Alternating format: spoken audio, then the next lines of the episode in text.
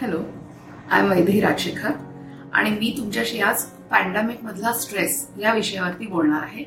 गेल्या वर्षीपासून जेव्हा पॅन्डेमिक सुरू झाला तेव्हापासून आपली सगळ्यांची जगायची पद्धती बदलून गेलेली आहे.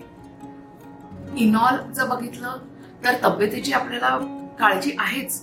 पण त्याचबरोबर नोकरी व्यवसाय त्याच्यानंतर एज्युकेशन फ्युचर ह्याबद्दलची सुद्धा ह्याबद्दल सुद्धा आपल्याला टेन्शन येत आहे सध्या. पूर्णपणे. तर तसं बघायला गेलं ना तर आपलं लाईफ हे कायमच चढउतारांनी भरलेलं असतं. मग आता नक्की सगळ्यात जास्त स्ट्रेस कशाचा येतोय? तर आत्ताचा जो स्ट्रेस मुख्यत्वे येतो आहे तो आहे अनसर्टन्टीचा कारण की इतके वर्षाचं आपलं सर्टन लाईफ आपलं नॉर्मल जे लाईफ आपण जगतोय ते आता आपण जगत नाही रोज ऑफिसला जाणं होत नाहीये नीट बाहेर फिरणं होत नाहीये. म्हणजेच काय? की चेंज ऑफ लाईफस्टाईल पण आलेला आहे आणि त्याच्याबरोबरच रिस्ट्रिक्शन्स पण.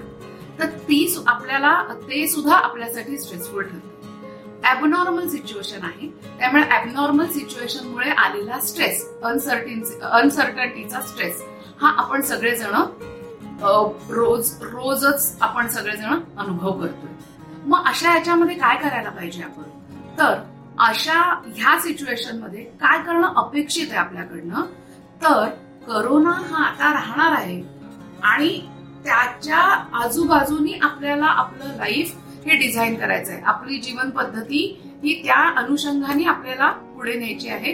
याचा पूर्णतः ऍक्सेप्टन्स होणं गरजेचं आहे. पूर्णतः स्वीकार होणं गरजेचं आहे. प्रोग्रेस पेक्षा आता साधं एखाद वर्ष किंवा काही महिने प्रोग्रेस पेक्षा सर्व्हायवलचा विचार होणं हे जास्त महत्वाचं आहे. आपण आज सर्व्हाइव्ह होणार उद्या प्रोग्रेस आपोआप आपल्याकडे येणार आहे. म्हणून स्ट्रेस घ्यायचा नाही असं मी म्हणते का? तर स्ट्रेस हा येणार. स्ट्रेस हे नॅचरल आहे. पण त्याची फ्रिक्वेन्सी तर आपण कमी करू शकतो. त्याची फ्रिक्वेन्सी कमी करणं हे आपल्याच हातात आहे. का? फ्रिक्वेन्सी त्याची का कमी करायची? त्याचा काय फायदा होणार आहे? तर फ्रिक्वेन्सी आपण स्ट्रेसची जेव्हा कमी केअर करतो तेव्हा आपला फोकस हा उपायांकडे जातो तक्रारीकडे नाही. कारण तक्रार ही आपली मदतीची नसते. उपायाने आपल्याला पुढे मागे मदत होऊ शकते.